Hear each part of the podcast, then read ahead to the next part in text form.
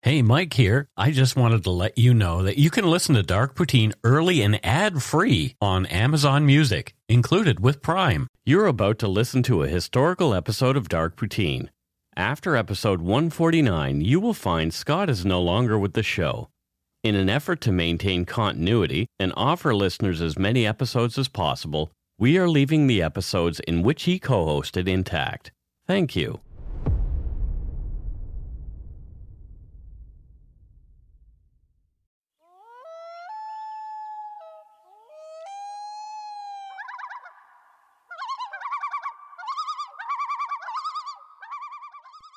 Welcome to Dark Poutine. I am Mike Brown, creator and host. With me, as usual, is my good friend and co host, Scott Hemingway. Say hello, Scott. You a good audience. You ain't sassy. Hi, everybody. They're, bu- they're bouncy audience. Bouncy on. You a good puppy. Good listeners. The views, information, and opinions expressed during the Dark Poutine podcast are solely those of the producer and do not necessarily represent those of CuriousCast, its affiliate Global News, nor their parent company, Chorus Entertainment. Dark Poutine is not for the faint of heart or squeamish. Listener discretion is strongly advised. We're not experts on the topics we present, nor are we journalists. We're two ordinary Canadians chatting about crime and the dark side of history.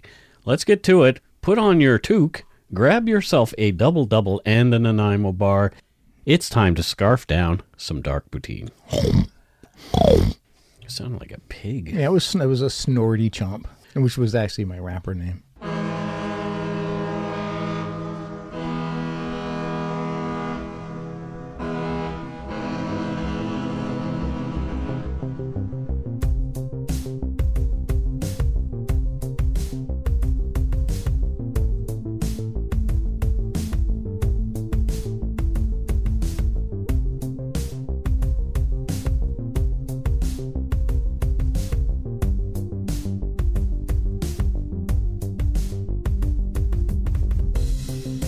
So we're going to Florida. Literally, yeah, Yeah. yeah. It's coming up May 1st to 3rd. Well, it's a little ways away. Well, I mean, We got to it's- make it through this winter and the coronavirus before we. Yeah, we were like hard on the coronavirus on the after show, Yeah. and now like people are dropping. Yeah. Well, Maybe you I know, was uh, maybe I was a bit off in my assessment of Could have cons- been. severity. So if you want to go to CrimeCon and you still haven't gotten your tickets, it's May 1st to 3rd, 2020 in Orlando, Florida. And you can get your tickets at crimecon.com and use Poutine 2020 for 10% off that purchase. Poutine 2020. Helps us out a lot. Yes. And the Yumber Yard, we are just m- few members away from 7,000, which is crazy. Holy crackers! I should join. I know. I thought you were in there. Oh, oh well, maybe. I'm pretty sure you are. I think I am. And also, don't forget, we will be at Fan Expo Vancouver doing a live show at 12:45 p.m. on Sunday, February 16th. And Fan Expo runs from February 15th to the 17th. Yeah, it's always a fun time. Yeah, there's lots of cool cosplayers there, Mm-hmm. Yeah. and uh, there's us. Us. Plus, there's you know the usual suspects. I do believe Will Wheaton might be there. I might be wrong, but I'm pretty sure I saw Will Wheaton on there. I saw um, Will Wheaton on there. Yeah. Uh, other people. you can Google that Fan Expo Vancouver, and you can learn more. I remember seeing there were some people. I'm like, oh God, I hope I get to bump into them. There you go. I can't remember though. Is that? Well, I don't remember a lot of things. Well, this is episode 109, and it is the Dark Strangler, Earl Leonard Nelson. Oh, don't know this strength. I know you don't. Some people do. Lots of people do. There's been a lot of coverage of him Okay. um, over the years. So, Yeah, I, I I'm often bad with the names, but become familiar with the cases because I just like it's just nonstop true crime in my house, and so often I'll be like, oh, shit, this one. this is a story I've wanted to tell for a long time, but I've avoided it due to the sheer scope of this monster's crimes. I kind of had the same problem with Chikatilo when we Mm-hmm. Yeah. did it.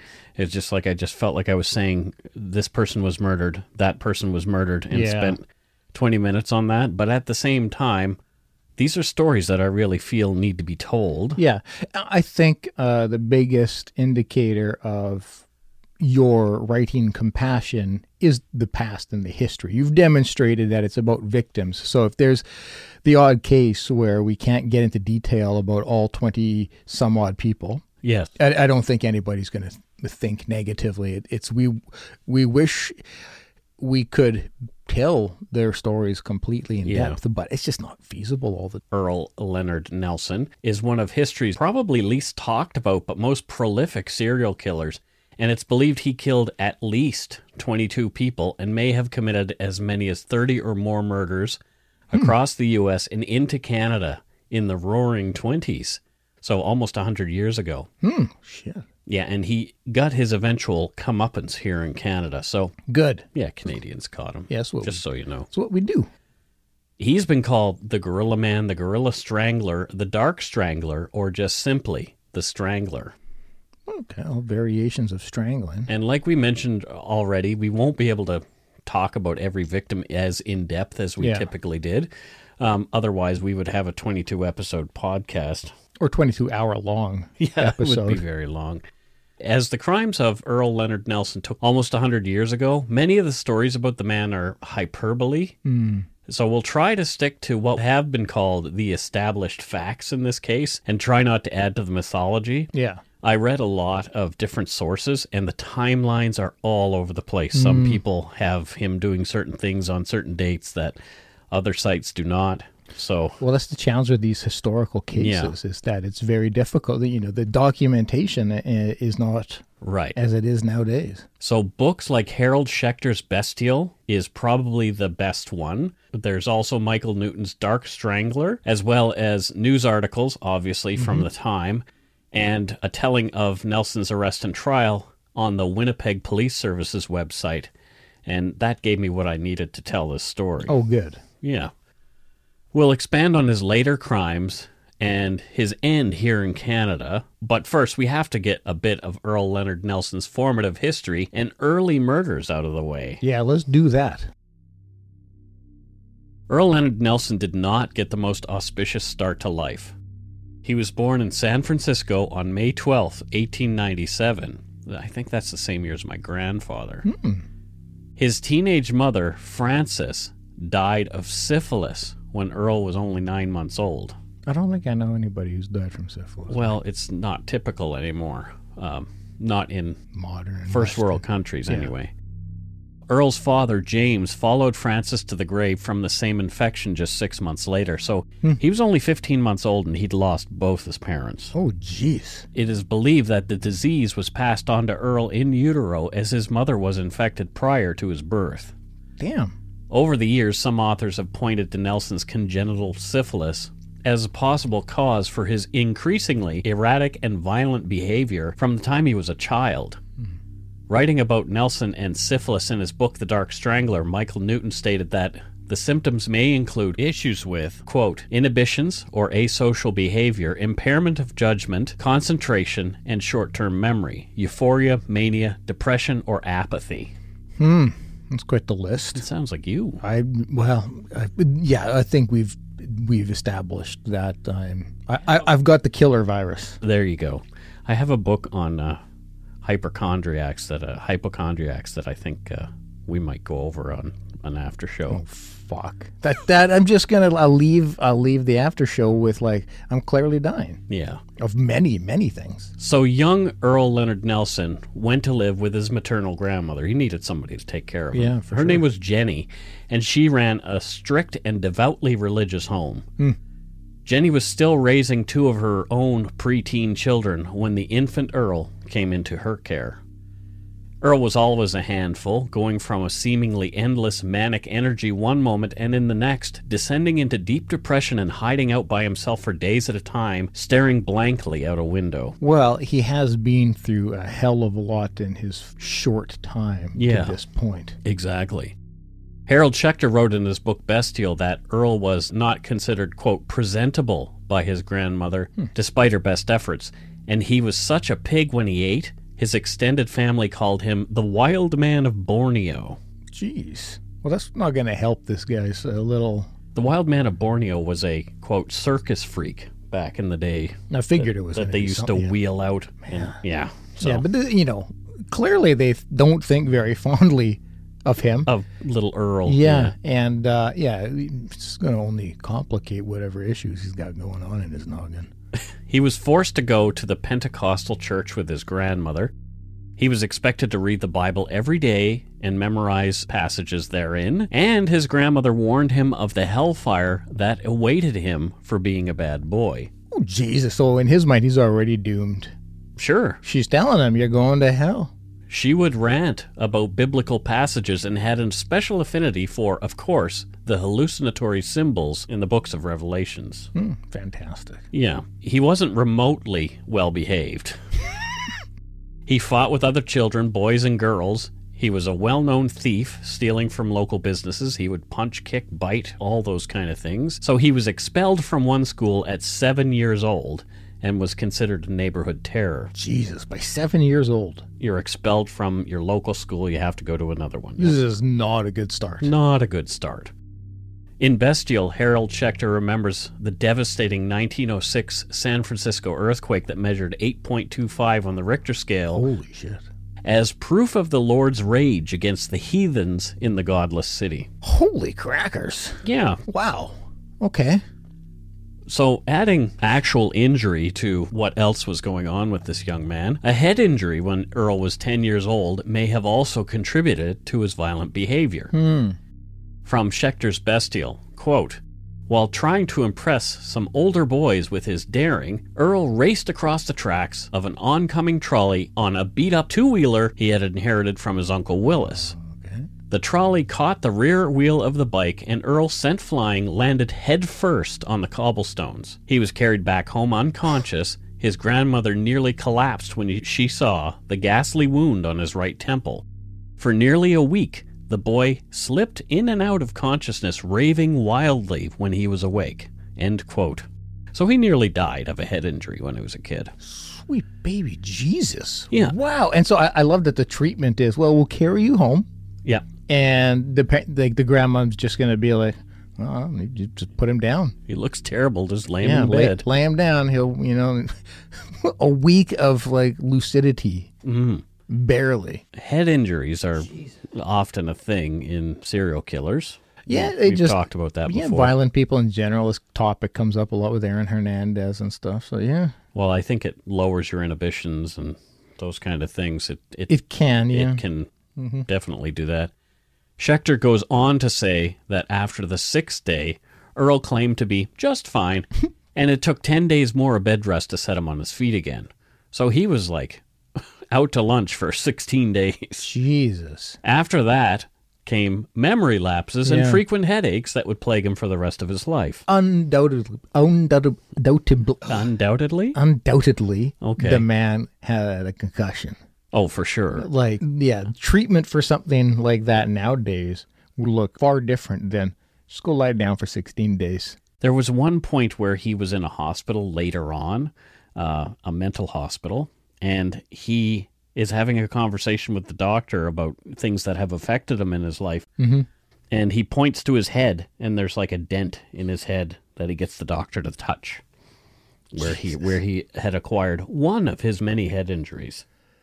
Holy shit. Earl Nelson then went to live with his aunt Lillian and would bounce between her and an uncle's home until he was around 17. They found him easier to manage than his grandmother. He dropped out of school at 14 and started working jobs requiring more physical than mental effort. He wasn't a good employee, though, and was fired often. More than once, he'd be seen standing, mouth agape, staring at nothing, away with the fairies, as one of my favorite Scottish sayings go. Strangely, even when not working, Earl always seemed to have money. Well, that's. Uh, Where was he getting money? y- yeah, I we mean. mentioned earlier he was a thief, so. Shh, shh, spoiler alert. Oh, yeah. Well, He, he, he, yeah, it's at the age of 14 and you're unemployed, you, you should not have money. right. You should not have money. And maybe, I mean, maybe he's crocheting and selling his Could have work. been. He's doing Baby Yoda mittens. Yeah, yeah. Selling them on Etsy. They were they were huge back then. Apparently, Etsy's taking them all down, though. So. What? Oh, yeah. Because, Copyright? Yep. Yeah. Earl was barely 18 years old when he was convicted of burglarizing a local cabin. He'd broken in, grabbed what he wanted, and was seen leaving by the returning owner, stolen property in hand. Nelson fled but was caught two days later by a search party in the woods. He was sentenced to two years behind bars in the storied San Quentin prison. So you're 18 years old and you're off to San Quentin for San two Quentin. years. That's no walk in the park. No. San San Quentin. That's No. like that's like serious business prison. That's put on your big person pants and, and yeah. go to jail. Yeah, that's if you tell people around the world, yeah, I was in San Quentin. They know what you're talking about. Exactly. Yeah. Well, Earl had grown into a powerful looking man. Hard time had helped him bulk up. He was not tall, but his massive hands made him look freakish and gave him the nickname Gorilla. As the First World War was coming to an end, Nelson joined the military for a brief time, but headaches and bizarre behavior landed him in the hospital and kept him out of combat. Wow. So, uh, you know, instantly I'm like, "Who define this bizarre behavior. Well, Flinging feces at other people. Well, just a lot of like Oh. Yeah. m- weird Erratic, stuff. He- yeah. Erratic. He would rant about religiosity and biblical things quite often. yeah. You know, his staring at stuff and just being lost and not knowing what was going on. Yeah. He, He was sent to the Napa State Hospital for the insane, but Earl escaped so many times, they just eventually released him to be rid of him. Hmm. The escapes garnered him another nickname, Houdini. He'd even escaped from handcuffs a number of times. Yeah, so, interesting. so uh, am I understanding? Because he was breaking out so much, they just let him out. yeah, that's exactly What, right. what an interesting approach. Well, he was for- just he was in the hospital at the time and he wasn't considered a criminal, but he had Oh gone AWOL from the army and all that kind of stuff, but I'm going to start that kind of uh, approach to a lot of things in life. just go bananas and yeah. Well, just like run away so many times they just say, "Yeah, you- I guess you're done." Yeah. Yeah. Yeah, that's a good I'm idea. going to see how that works out. Yeah, let me know. Probably not. Earl raved about God, or his twisted conceptions at least. He was quoting his favorite biblical passages to anyone who'd listen, but he seemed to have a lot of problems practicing what he was preaching. he was violent and stealing and all those kind of things. But one of the people who was listening was a 60 year old woman named Mary Martin, a friend of his grandmother's. Okay. Well, In 1919, just 22, when he was just 22, Nelson and Mary got married. hmm, bit of a age gap little, there. little bit of uh, I- what yeah, what, I'm- the, what what do they call it? Uh, May September or something like No, that. I don't know the expression. April September. I don't know. Yeah, I mean, I guess 1919 was a very different time, Mike. Maybe this was uh, Not really. That was considered odd then too. so it's through- that's remained consistent through times. With Mary at first. Earl was a little weird, but she wasn't afraid of him. That came later when he continued to have violent outbursts. Within a year, she was terrified of him, but loved him anyway. As you would. I guess. Hmm. Yeah. In the meantime, Earl had received another head injury. Jesus. While working as a tree trimmer, he fell out of a tree, through the branches, landing hard, head first, on his pumpkin. His headaches got worse, and so did his behavior. I would imagine that would, yeah. You're It's just not like, going to improve things. It's not the fawns where you just you hit your own head and everything works. no, you just tip out of a tree, and Yeah, I like can't imagine. yeah. It, he, he certainly is, isn't the most coordinated person. I'm suspecting. No. After a final fight with Mary in 1921, she wanted him out for the time being. Nelson Mm-hmm. jumped through the window of their home, cursing her as he went. I mean, that's one way to do it. Right? I mean, did- if maybe you gotta the- leave, you just defenestrate yourself. That I had can't they- believe I got to use the word defenestrate. wow, I don't even know what that means. It means to exit through a window or to be thrown out of a window or Wow. to violently go out of a window. Defenestration. your whole life has led to this moment Right. where you could say that word I love the word defenestrate. yeah and i mean for all we know like in the early 1900s here i don't know if doors were invented yet so They that's were, you they- just there, that's how you there were doors. everybody there was like the dukes of hazards of houses I've that's how you seen- would get in and out of your you just jump through the windows I've seen pictures of my grandmother's house in the 1920s. yeah Doors. maybe she pioneered that May- maybe they were the first doors to have housed back then Nova Scotian woman invents doors. this is what i'm saying well doors existed they just weren't attached to houses yet Yeah, something tells me that's not the case. uh, i think mm, which one of us is the historian Neither of us. Let's not get bogged down in semantics. So soon after leaving Mary on May 19, 1921, Earl, claiming to be a plumber sent to fix a gas leak, talked his way into the home of Charles Summers. Nelson then found 12 year old Mary Summers playing in the basement where he sexually assaulted her. Ah, fuck. He was trying to strangle the girl when her brother came running, responding to the screams and commotion he'd heard downstairs. Good brother. Nelson dropped the girl, punched her brother and knocked him down, and took off into the neighborhood. He was captured two hours later riding a trolley, fighting the whole way to the police cells. Yeah, I went from like, you know, giggling and laughing and being jovial about this to pretty quickly now I just want to break his Yeah. neck. He goes from "S- I'm just a thief and maybe just a bit Clumsy.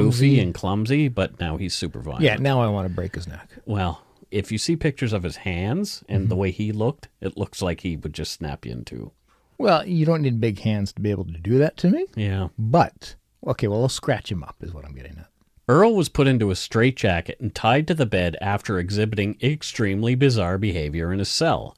From a crimelibrary.com article written by Mark Gribben Quote On his first evening in jail, he plucked his eyebrows completely with just his fingernails and began howling about seeing faces on the wall. Mm-hmm. Holy Jesus. And I suspect he had didn't have peyote in there. No. Mary, who continued to support Nelson, agreed to his involuntary hospitalization back at the Napa Hospital. So, from Harold Schechter's Bestial, paperwork spoke of some of the symptoms of Nelson's insanity. Quote, brought to DH or detention hospital, order Judge Superior Court, Department 11, charged with attacking girl. At DH, patient apathetic difficult to elicit information, hears voices and spirits and sees them, threatens suicide. People about him say he is crazy, will not associate with him, claims to have lapses of memory. End quote. Hmm. This guy sounds as though he was suffering. For sure. I mean, a lot of early trauma, a lot of head trauma. So uh, Just that's not to s- not to say and not to pass off. That's why he is the way he is. But there's n- eh, there's no doubt that that kind of brain trauma and and life trauma is Definitely. going to have an impact. yeah, it's gonna muck with you a bit. Oh, it clearly, especially the head trauma, eh, because that's not that's physical. That's, that's, not something you yeah, can you can improve upon with behavioral No. uh, techniques and whatnot. It's it's you got the trauma heads. Yeah. According to Bestial, during treatment, Earl admitted to doctors that he'd masturbated several times a day since he was 14 years old, and since married, had frequent intercourse with his elderly wife on top of the masturbating. Okay. He also admitted to regular binges on alcohol. He was diagnosed constitutional psychopath with outbreaks of psychosis just days after being admitted to the hospital. I mean, it sounds right. Sure, I don't know what constitutional psychopath means, but like uh, it just, the core of you i- is Yes, is exactly. spoiled. pretty much. Earl spent more than two years in hospital and had tried to escape early on, but seemed to be conforming during his second year. Well, He began to decompensate slowly and became restless. Earl escaped the hospital on October 5th, 1923. He was picked up in San Francisco and taken back to Napa, where he spent another 16 months on the wards. On March 10th, 1925, he was released as, quote, improved. not better, Improved. improved. Uh, Improved Oh. enough to be out and about. yeah. Well, yeah, Yeah. yeah. So he spent a couple of years institutionalized. As so much time had passed since Earl Leonard Nelson's assault on Mary Summers, and as he has spent all that time involuntarily in the hospital, the charges against him for the crime were dropped. Okay. Uh, not jazzed about that. But at the same time, I think that would probably happen today as well. I know. no, I know, I, think if you were found not criminally responsible because Mm-hmm. you uh, diagnosed clinically insane, uh, I don't think they because you were in the hospital beforehand. They go, eh, you know what, that was good enough. yeah, well, that's what they did then. Yeah, well, th- different times. Yeah.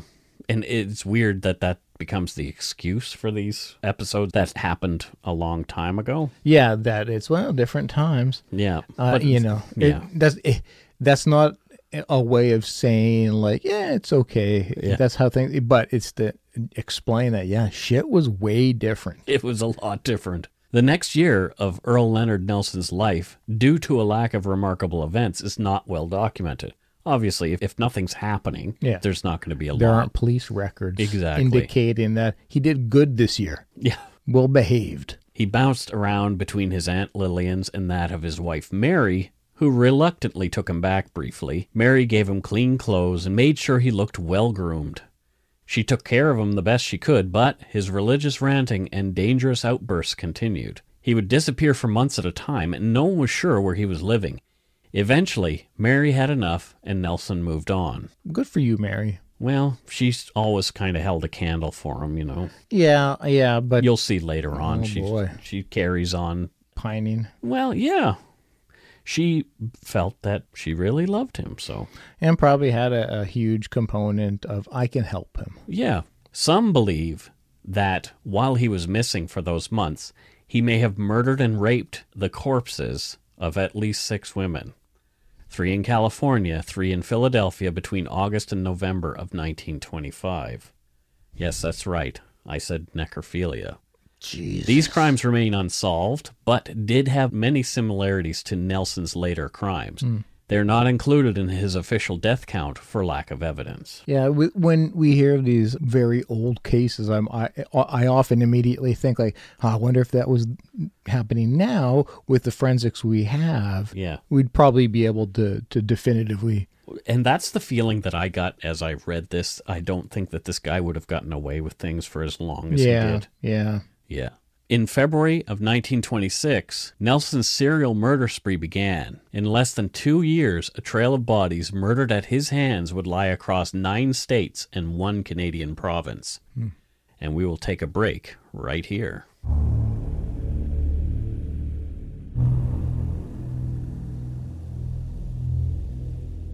And we're back. So what what are your thoughts so far? Th- there's a lot to unpack so far. That uh, Yeah. y- uh, And there is more I'm coming. concerned about the life he led as a child. Mm-hmm. A lot of terrible traumas. Any one of those could significantly impact how somebody copes Yeah. with life moving forward. What I feel badly for is all the people around him who were trying to take care of him.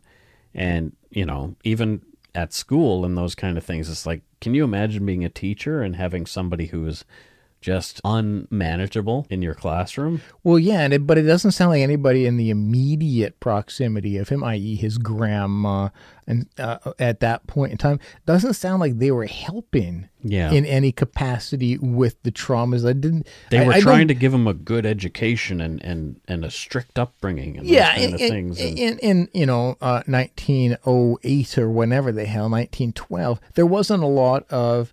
Okay, so, so tell me, how, how do you feel about what happened to your parents? Uh, do you, are you does are you does that linger? Are you Hellfire and hurt? brimstone. Yeah, that's that was you. Well, God did that because you bad, Yeah, pretty much. you know, and and so for like That so still happens in places. th- yeah, tragically, There are still people who are sent for conversion therapy. yeah, fucking hell, Yeah, but anyway, we won't yeah. get into that.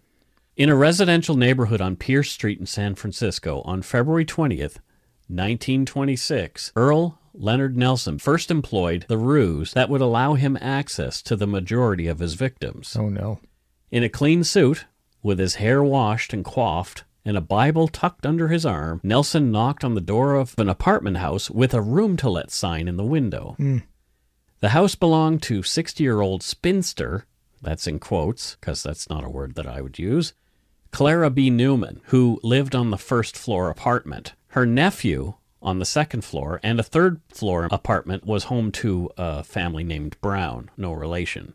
A tiny, empty attic apartment was above that, and that was the one that was for rent. hmm. Nelson told Clara he was a Bible student and was looking for a place to lay his head while he studied. that sounds nice. Clara let him in and showed him the attic apartment. Clara's nephew Merton heard muffled voices below as his aunt answered the door and let her prospective tenant in. Around 30 minutes later, Merton, who had now been in the basement looking at the furnace down a back staircase, encountered a powerfully built and stocky man quickly making his way out of Clara's back door. Mm, Boy, The two interacted briefly before the man left, so he got a good description of him. Mm-hmm. From Harold Schechter's Bestial, quote, Can I be of assistance? Merton asked. Tell the landlady I will return in an hour, the stranger replied. I would like to rent that empty apartment. With that, he pulled open the door and strode away. End quote. so playing things casual, uh, Completely. yeah. And very, you know, presentable. Yep. And, uh, calm. businesslike. yep. A few hours later, having some business questions for his aunt, Merton sought Clara out. He found her laying in the kitchen of the attic apartment she'd presumably shown to the man who killed her. Clara lay on the floor on her side. Dress had been pulled up over her waist, exposing her lower body. Mm, Boy. The autopsy on Clara's body revealed she had been strangled manually by someone with massive, powerful hands. It also pointed to necrophilia. It appeared that whoever had killed her had sexually assaulted her after death. So uncomfortable. Not having sex with dead people. I mean, like, just hearing that, like, I feel very uncomfortable. And I don't understand it. I can't fathom her wanting to hurt somebody to the point where they're dead, actually carrying Yeah. that out, yeah. and then defiling them afterward. Well, I, you know, I assume that a, like a lot of sexual crimes and violent crimes, it's about control, it's Yeah. about humiliation. Yep. Yeah, so I, I think he's just following suit. On March 2nd, 1926, in Santa Barbara, another body belonging to a woman, this time her name was Mrs. Laura Beale and she was 63, was found. She had been showing another room to let at her house at 521 East Santa Clara Street. Laura's husband, Harvey, found her on a mattress in the bedroom of the empty apartment. Mm, Jesus. From Harold Schechter's Bestial, quote, From the condition of the room and dreadful bruises on her face, he could see that there had been a violent struggle. She had been strangled with the silken cord of her dressing gown, which had been twisted so savagely around her neck that it was embedded in her flesh. Her garments were hiked to her waist, end quote. Oh my, this guy is disgusting. Oh, it's repellent. And Yeah. it doesn't get any better. There's so much. a- And again, as with Clara Newman, Mrs. Beale had been raped post mortem. Ugh. In San Francisco, on June 10th, 1926, Lillian St. Mary, who also had a room for rent sign in her window, was found manually strangled and displayed in much the same way as the other victims on the bed in her spare room that she had meant to let. She had been raped after death. Police were becoming frustrated, the public was afraid, and according to Schechter's book Bestial, it was now that the paper began calling the mystery murderer the Dark Strangler. Yeah, his MO was quite specific and, and um, consistent. Yeah. On June 24th, 1926, so we're looking at 14 days later, just two weeks, Ollie Russell, 53, was found in her Santa Barbara home. She had been strangled and raped after death. Here we go again, fourth time. In Oakland, California, on August 16th, 1926, Mary C. Nesbitt, 52, was found strangled and raped in her apartment building. Her husband, suspected at first, was questioned and cleared.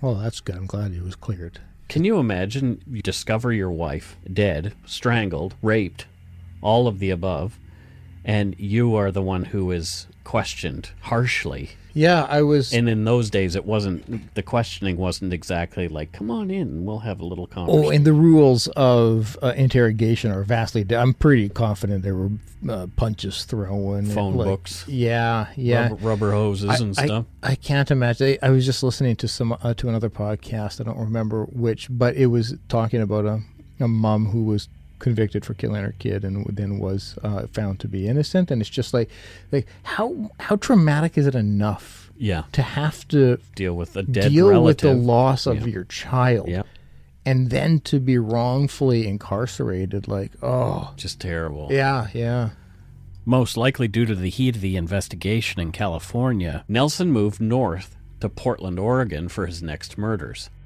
Making up for lost time, Nelson killed three more women in just three days. wow On October 19, 1926, Mrs. Beta B. Durkoop Withers was found stuffed into a trunk by her 15 year old son. She had been strangled and raped after death. I have to say this every single time, just so you know. well it yeah it's an important fact i mean it- It's his it- signature. yeah exactly That's his signature. 59 year old Virginia Ada Gray Grant's strangled and defiled body was found behind the furnace in the basement of her boarding house the next day, October 20th, 1926.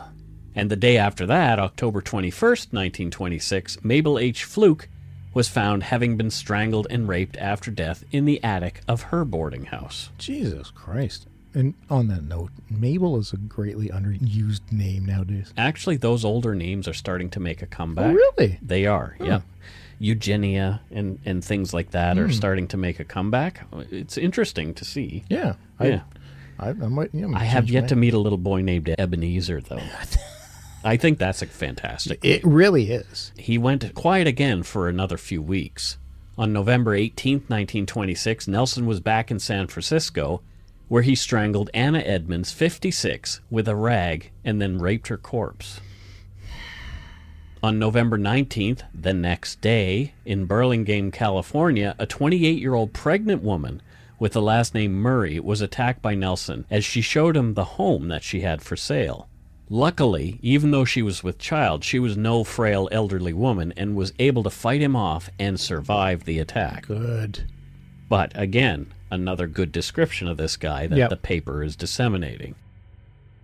Four days later, north in Seattle's Capitol Hill neighborhood, Well, Oh, I like that place. Nelson strangled and then raped Florence Monk, 48, leaving her behind the furnace in the basement of her home after stealing jewelry he would later gift to women in Portland. Oh, Burglary also was a thing. Yeah, but- so he would kill and rape and burgle. it doesn't sound necessarily for profit though. It's more for souvenir. It Sure, almost seems and like. maybe to Yeah. to watch the look on somebody's Yeah, face as yeah. he gives away a murder victim's Yeah, stuff. yeah. On November 29th, 1926, after the discovery of 48-year-old Blanche Myers' strangled and raped body in her Portland, Oregon home, investigators were able to collect fingerprints that would later place Nelson at that crime scene. Mm, good. Women on the West Coast were warned not to show houses or rooms to rent to potential renters alone. Good advice. Right? Yeah, I mean, sh- yeah, It took that long before that happened, though. yeah. Shit. Isn't with, that with crazy? such a but again we're so used to current technology and forensic tools we, you know we have online databases now Sure. where you know fingerprints or shit it's like yeah back then yeah.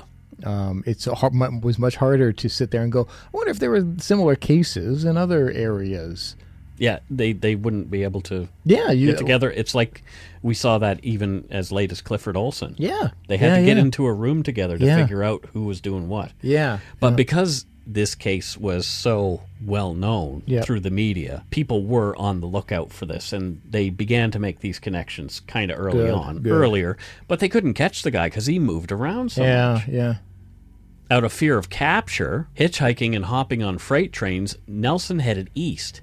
He stopped in Council Bluffs, Iowa, where he strangled and raped Mrs. John Berard, 41, in her home on December 2nd of 1926. oh my god this guy In Kansas City, Missouri, on December 27th, Nelson strangled and raped 23 year old Bonnie Pace. The next day, also in Kansas City, in one of his more horrific outings, Earl strangled and raped Germaine Harpin, 28 years old, and then he strangled her crying eight month old son, Robert Harpin, to death with his own diaper. Holy shit! And there's just no cool down with this guy. Typically, you'll you know um, Well, serial there is- there's killers will- weeks, and- but weeks, but that's barely He'll any- go on a binge while he's doing it. yeah. so- and, and weeks is, is barely anything in the world of the serial. I mean, typically you'll have somebody pace it uh, with a couple of months in in between each occurrence, but he's just like give it a couple weeks, then go on a blitz. Couple weeks, go on a blitz. Well, interestingly, after killing a baby, probably horrified by his last crime, he went quiet again for a number of months, Mm, Good. not committing any murders that we actually know about. Yeah, yeah. So he made his way further east, stopping first in the city of Brotherly Love, Philadelphia, Pennsylvania. And br- Brotherly Love was truly the furthest thing from his mind. Yeah, I think love period Yeah. was. There on April 27th, 1927, Nelson murdered and raped a 53 year old landlady named Mary McConnell, taking some of her jewelry with him, and he tried to pawn the stolen items the next day in town, but uh, was turned down. Oh, hmm, okay. But again, someone saw him with property that belonged to one of his victims. I can't imagine the police are like, what the heck is going on? This guy is just all over the place. Yeah. Yeah. And by this time, the description of him was in like post offices and tacked bulletin boards and police stations across the country. He'd been seen on so many occasions, authorities had a pretty decent idea what he looked like, at yeah. least. Yeah. But they still didn't know who he was. on May 30th, 1927, in Buffalo, New York, 53 year old Jenny Randolph's body was found underneath the bed in her home. She suffered the same fate as the rest of Nelson's victims. Well, Which we all know what that is. Yeah. Moving quickly to throw cops off his trail, Nelson killed two women in the Detroit, Michigan boarding house on the same day, on June 1st, 1927. He defiled their bodies after death, as he typically did. Yep. He killed the landlady, Fannie Mae, 53, with a length of electrical cord, and then one of her tenants, Mrs. Maureen Atorthy. I've lost count. Yeah, exactly. This is insane. It's nuts. This is why I have problems with these cases. Yeah. Because this is what happens. Yeah. And Carol mentioned it to me earlier. She listens to a podcast about uh, neurology because that's, Oh, that's shit. kind of her pet thing. Yeah. And how a human can only have so much empathy for a certain amount of people. And after a while, you just numb, you Desensitized. numb to Yeah, it. yeah. And I don't want to do that in our podcast and just become numb to Yeah. all these things. Yeah. I want each one to have an impact. Yeah. So that's why I kind of didn't pull punches in talking about what happened to these people. Yeah. Good. Makes sense. Nelson's last murder in the U.S. occurred on June 4th, 1927, in Chicago, Illinois. Mary Cecilia Sietzma was found strangled with a cord from one of her household appliances, and she had been raped post mortem. Of course. Feeling the police close behind him, the killer crossed the border into Canada, making his way to Winnipeg.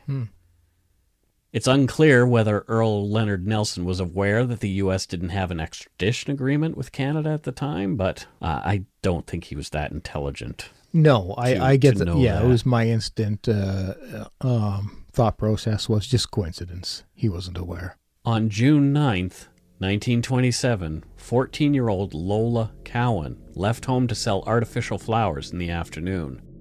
She was not seen alive again. From an article in the Winnipeg Evening Tribune, only days after her death, accompanied by a picture of the innocent victim of the gorilla strangler.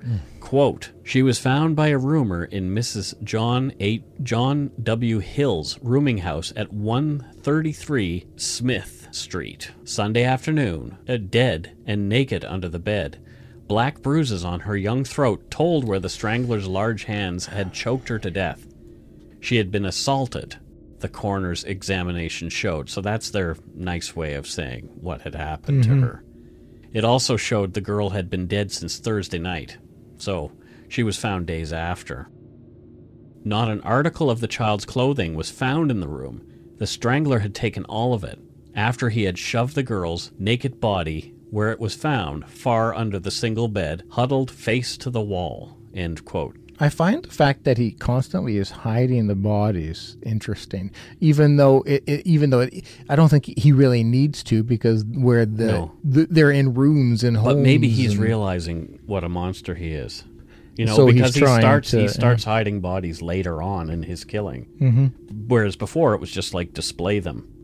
As he went, he would sort of tuck them away. Yeah, yeah, I get. I can maybe hiding them from his uh, his guilty conscience. Or it could have been just like this gives him time to get away. It could have been that simple. my instincts tell me that he's just trying to prevent them from being found Mm-hmm. uh, quickly to give him more time to escape. But then it's like, yeah, but I mean, Yeah. it's not like you're burying them or putting a lot of effort into hiding them. So No. I'll put them under their the bed. Yeah. It's like, well, that's not the best hiding job. No. Mrs. Emily Patterson was to be Earl Leonard Nelson's last known murder victim. She and her family had moved to their apartment at 100 Riverton in Winnipeg only two weeks prior, immigrants from Ireland. Emily had not been at her home when her husband returned that evening. He couldn't find her. It was not until he was putting their sons to bed that he discovered his wife's body. Oh, jeez. She'd been bludgeoned with a claw hammer and raped after death. All their money, around $60, had been stolen as well. He had crammed her under her own son's bed.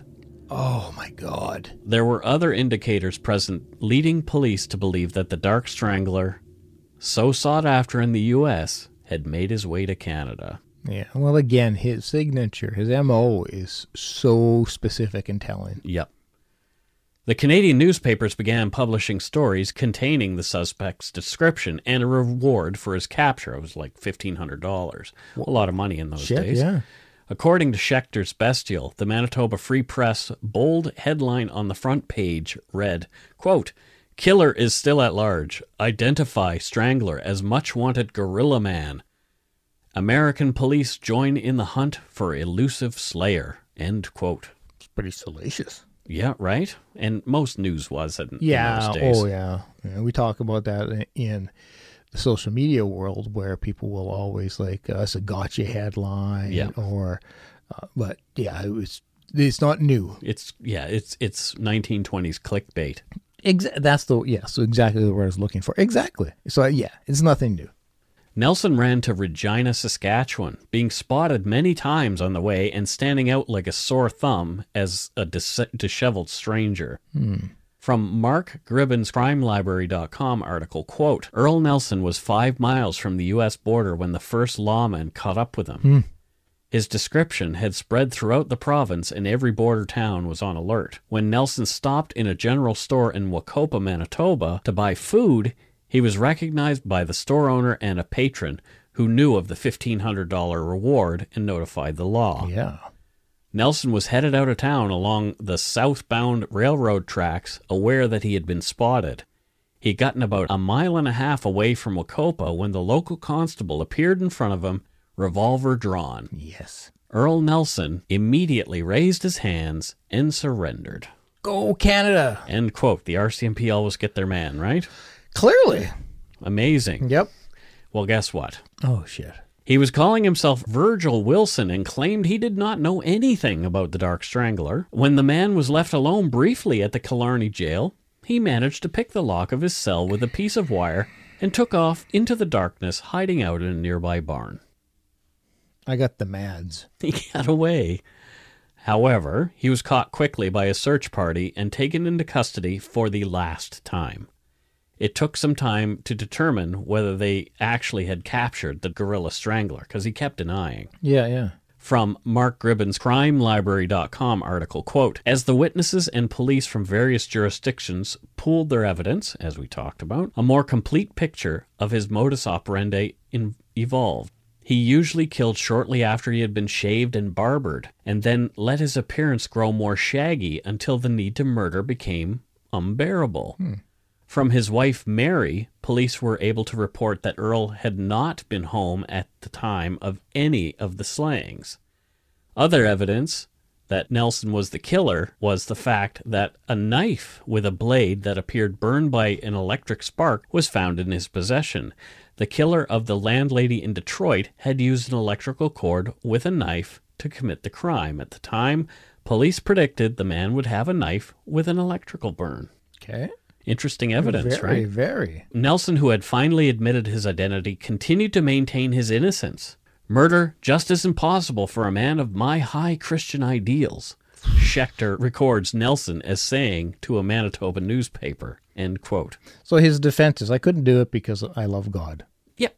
That's uh, and I, I love that he escaped and quickly was caught again because that's how good we are in Canada. It's like we let you, we give you a second, say, okay, Yeah, see if you see- can get away. see, uh, we still got you. Yeah. Of course, Nelson had been deemed a constitutional psychopath by psychiatrists, but was felt to be completely sane enough to stand trial for the murders of 14 year old Lola Cowan and Emily Patterson, both of Winnipeg. He was also charged with a couple of counts of attempted molestation and burglary. Okay. The monster's trial began in Winnipeg on November 1st, 1927, and ended on November 4th, as Nelson grinned from time to time during the proceedings, seeming not to care that his life was at stake or even remotely moved by the emotional testimony of victims' families or his ex wife, Mary Martin. The ev- evidence making him out to be one of history's worst killers seemed to bore him. Whew. Wow. Yep. Well, you you think about when uh, BTK did his allocution. Mm-hmm. Yeah. He was just like matter of fact. Oh well, yeah, this happened and that happened and I did that and you know. Yeah, just like he's reciting a paragraph from a book or chapters from a Mm-hmm. Yeah, book. it's, it's like very- given a recipe for fried eggs. Yeah, yeah, it's a completely unemotional, matter of fact. Um, yeah, it, it's re- it's chilling. Uh, It's really chilling watching the BTK's uh, Yeah. uh, assertation, dissertation, some kind of atation. Allocution. That's what I said. Although Nelson's defense team tried to say it was insanity that had driven him to murder, he was found guilty and sentenced to hang. Oh well, From the Winnipeg Police Services website, quote, at the end of the trial on November 4th, the jury took 48 minutes to find Earl Leonard Nelson guilty of murder and sentenced him to hang. There was no appeal. On Friday the 13th of January 1928, after walking up 13 steps to the gallows, Earl became the 13th person to hang at the Vaughan Street Jail. End quote. yeah, I'm like I, uh, I can't say I'm mad about that. A lot of 13s. And it's in a there, lot of thirteens. Right? That is a lot of thirteen. But I, you know, if there is a day that you that you're going to go out to be executed, Why that- not? That is the day. Friday the 13th. Yeah, that is yeah. the day. Uh, so that's it for this week's story. Holy crapola. Yeah. Um, Another one of those insanely insane ones. Yeah, Is it- eh, these ones I've, I wouldn't say struggle with, but I find most fascinating because again, I start off with some empathy because you hear about these this terrible upbringing, Mhm. trauma after trauma Yeah. after trauma, and Uh, But I- a I- lot of people have that. yeah, but I just that anytime I hear about a child. Uh, suffering through Yeah. traumas, I want to. My instinct is to want to, to hug, like to Take tell care you're of them, going to be yeah. okay. And then when you realize, well, okay, I know what this person continues to do in life, you just like, there's such a conflict of feelings where, ah, this poor kid, ah, I know he's a piece of shit. Isn't it interesting how we can forgive bad behavior of the child, but the minute that they're an adult, it's like, nope, Well, no, f- unless you're a, tried as an adult. yeah, I mean, uh, one's brain is not fully formed and you have not yet garnered enough experience in life to know But it what you isn't- know as an adult. And so- isn't the formation of that brain part of the whole trick? Like, so you end up messed up because of you were messed up. yeah, yeah. Yeah. Yeah, absolutely. But uh, well, that's the whole uh, uh, how traumas impact people is Yeah. because you you now uh, your way of coping with certain situations is flawed. Now this guy sounds like he would have never been rehabilitated at all. It sounded like no, no. he was so caught up in the sexual aspect Yeah. of it that it was on the he, control and the power and the domination. he was just driven. He Yeah. was a he was bloodthirsty. Yeah, a- and uh, it certainly seems like there's not even one percent of remorse. Yeah. He doesn't seem to have any issues with what he's done. Yeah. So we go back to these cases like this is why I hesitate to cover Mm-hmm. cases with many victims. Uh, it's not only horrific that so many people die, but we can't talk about them as Yeah, individuals. you as can we only do. mention and move on to the next name. Yeah. yeah, yeah.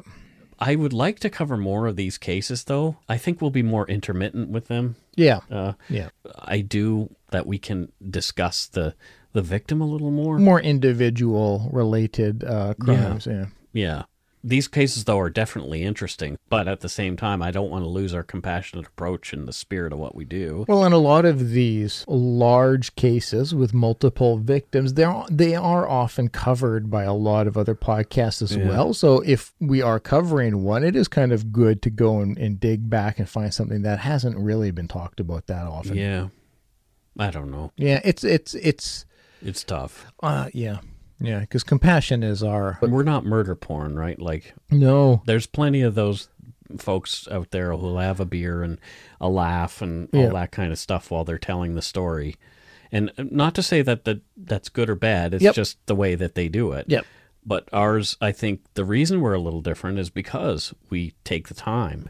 Well, it, it's at the core of who we are. We Yeah. genuinely give a shit about people, and the thought of us doing or saying anything in just in life that can hurt somebody is very, very that that Right. that sticks and hurts. It sticks with us, and so, um, yeah, the compassion is just a part of who we are. I, Yeah. I like to think.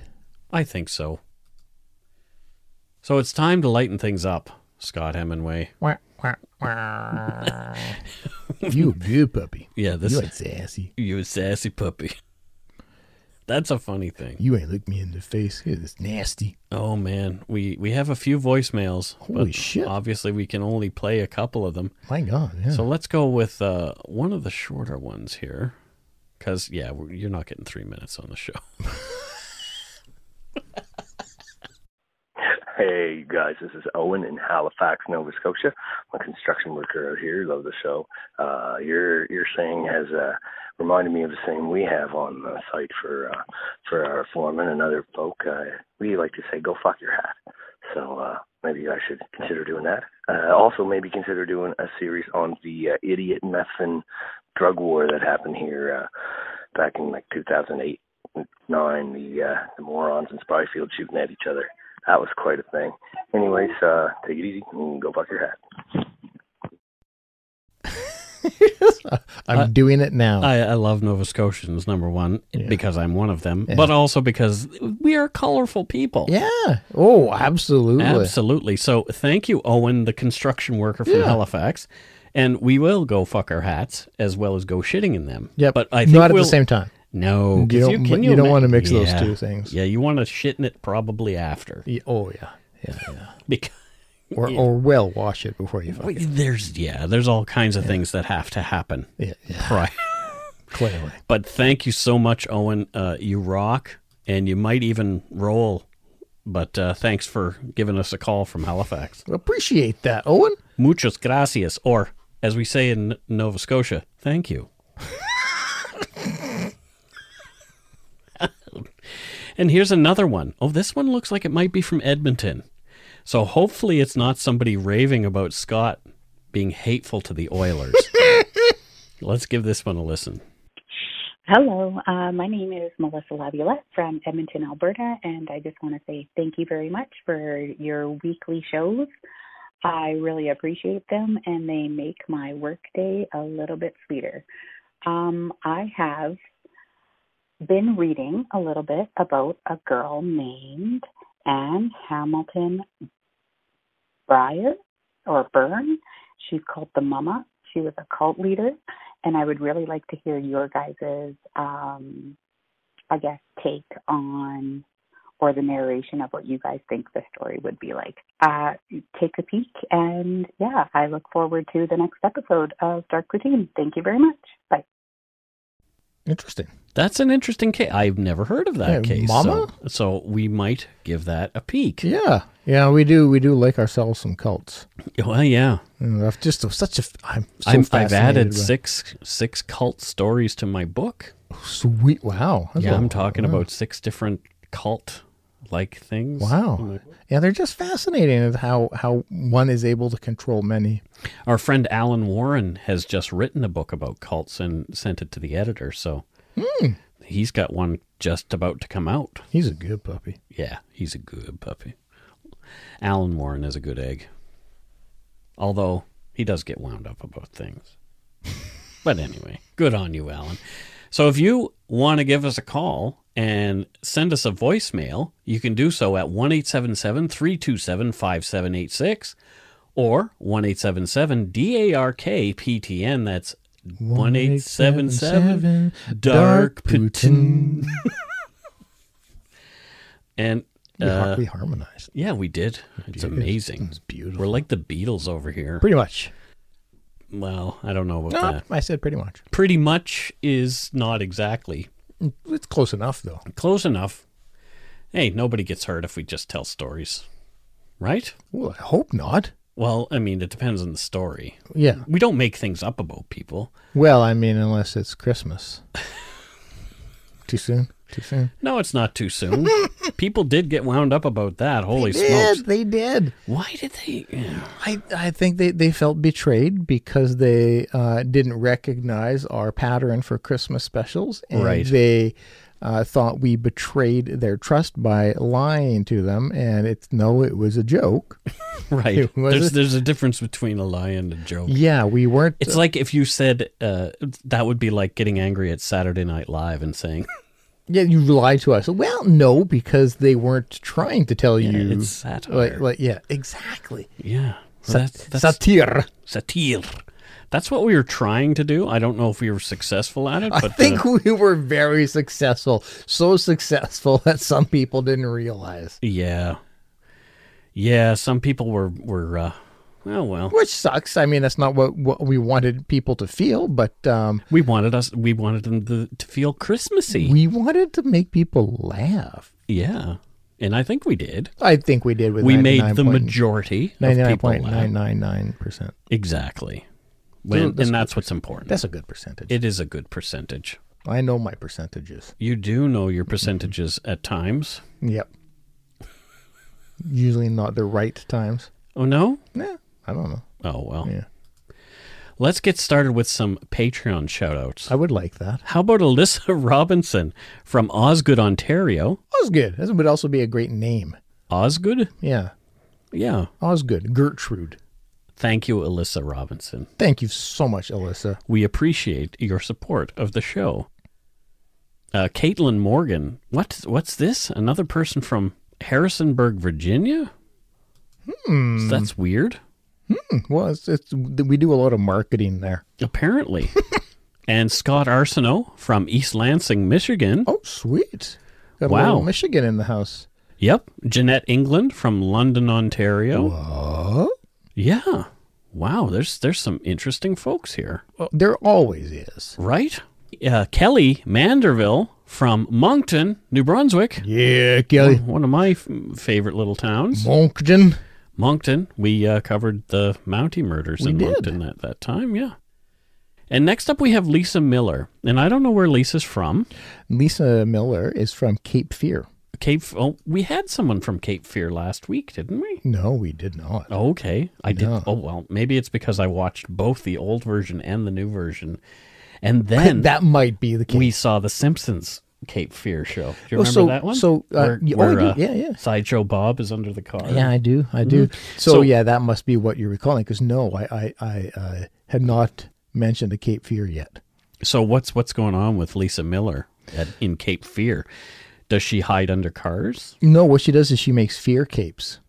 She makes fear capes. Yeah, yeah. So, So are they very like the, she? She makes the cape so somebody can turn around and scare the crap out of somebody. no, with you the would, cape? but that maybe she should expand into that. But no, it's a it's a cape that has like serial killer portraits on the cape. So it's so it's to instill fear. It's to make you scared with fear. I think you're ill. Clinically, yeah, clinically ill. It's uh, I got the scooters. Uh, but so yeah, she's she she lives in Cape Fear and she makes fear capes. Well, that's good for her. Yeah, yeah, it's really good. Next up, we have Rebecca Wagsback, and she's from Conroe, Texas. Oh, sweet! I like I like Texas. Yeah, I, I, well, was, I certain- haven't been to Texas. I would like to go to Texas, certain places specifically. I like Dallas. Yeah, that's one of the places I want to go. I really want to go to Austin. Dallas was very how can I put this concretey. There was lots of uh, That makes roads. sense. I suspect that. Yeah, that sounds about right. Yeah, it was very roady. Yeah. Oh, roadie. Yeah, To, I- so you can go to and fro. and I went to the book depository and. You know, it's- I I think it's law. You It have was to. amazing. Yeah. I went with uh, Shay and Aaron from All Crime No Yeah, No Cattle. Cattle, So yeah. listen to that show; they're Yeah. fantastic. But yeah, I went with them, and uh, we had a great time. And Hmm. it's one of the best museums I've ever been in. And all that nonsense about Oswald not being able to make those shots, I could have made those. Just so you know, it's a very small area. It's Really? not as big as it looks. Really interesting. Okay. Nope, not at all. Very interesting. Next up, we have uh, Marion R. Khan from Jackson Heights, New York. Wow, New York in the house. New York. Thank you, Marion. Very much thank you. Marion's my mom's name. Is it? It is. Oh, that's adorable. A little spelled a little different than this Marion, but uh, yeah. Well, one of them's right. Or both of them. Sure, that's what I meant. Exactly. what I I think meant. both of them are correct. And next up we have Jay McMillan. And I don't know where Jay is from. Oh, I'm pretty close locally, uh, Steveston. Oh, Steveston uh, Yeah. in that's a, a neighborhood in Richmond, Yeah, it's, a, British it's a Columbia. lovely, lovely area. is uh is Jay a, s- a tuna fisherman? You're close. Okay. Works in a restaurant. Oh, okay. So deals with tuna in one way or another. No, no not, it's not a. and There's no fish on. Oh, the- e-, what kind of restaurant is it? Is it the Hog Shack where we went? It's not. But that was good. That was good food. Yeah, I that had the was- brisket. Uh, Yeah, you did. Yes. Yeah, you- I had brisket tonight for dinner. What the hell's happening? Wow, I don't know. Carol bought some brisket. wow, wow. No, all they sell in this restaurant Mm-hmm. are are is shortbread. What? Yeah. I can't see that being very popular outside of Christmas. Oh, it's huge. Oh, it's huge. Yeah, yeah. What? What's huge? They're- the restaurant is huge, or The the, the business. Oh. Like they're thinking of expanding. Mm. Yeah. Yeah, the open locations. is it shaped shortbread, or is it like it looks like bre- loaves of bread shortbread? Looks like loaves of bread. Oh, interesting. I've Yeah. never seen that N- before. No, well, this they're really this is this is why they're so popular. They're breaking new bread ground. yeah, yeah. So it's uh, yeah. So it's, uh, go check it out in Steveston. I'm fairly certain you've hit your head this week. Pre- I think it's called the Breadatorium, The breadatorium. the short Breadatorium. Yeah, in There you go. Steveston, It's delicious. Go check it out. I've, well, I've never eaten there, so I'm, I can't qualify that. But um, I don't even like shortbread. But uh, the word on the street is it's great. There you go. We did get some donut money this week from our people who send us uh, one time support at darkpoutinepodcast at gmail.com. This one was from Kelsey Johnson. Thank you very much, Kelsey, for your contributions. Super thank you, Kelsey. Yes, we uh, we definitely needed that. Mucho thanko. And interestingly, Wild North Fermentation what the hell? from wildnorthfermentation.com, they sent us uh, uh, some donut money and said, Sorry about the Patreon membership. Oh, I know who this is. I thought it was an instant charge and I would still have access for a month. My bad. I did receive your message this morning. Love your podcast and all the work that you guys put into it. Jasmine. So we gave her a shout out last week Okay. and then I noticed, oh wait, her Patreon was canceled, and I, I messaged her. I said, "Did we offend you?" And some way I thought we'd offended her by our Oh, shout out, yeah. the way we did our See, her this is- shout out. there's- 'cause- This is the compassion part again, Mike. yeah, and she got back to me and said, "Oh no, no, no, no, I just made a boo boo," and it was like, "Oh okay, good, Oh, phew. fair enough." Oh, that's nice. Because I just I saw like instantly, wow, someone is a patron, and then they're not after their shout out, and I thought, oh, oh, did Oh, we- is did this we- the one? Is this Did the we is, say this, something and hurt somebody's feelings? is But- this the one where it happens? It wasn't. Phew. There you go. And uh, also from Amanda Beers.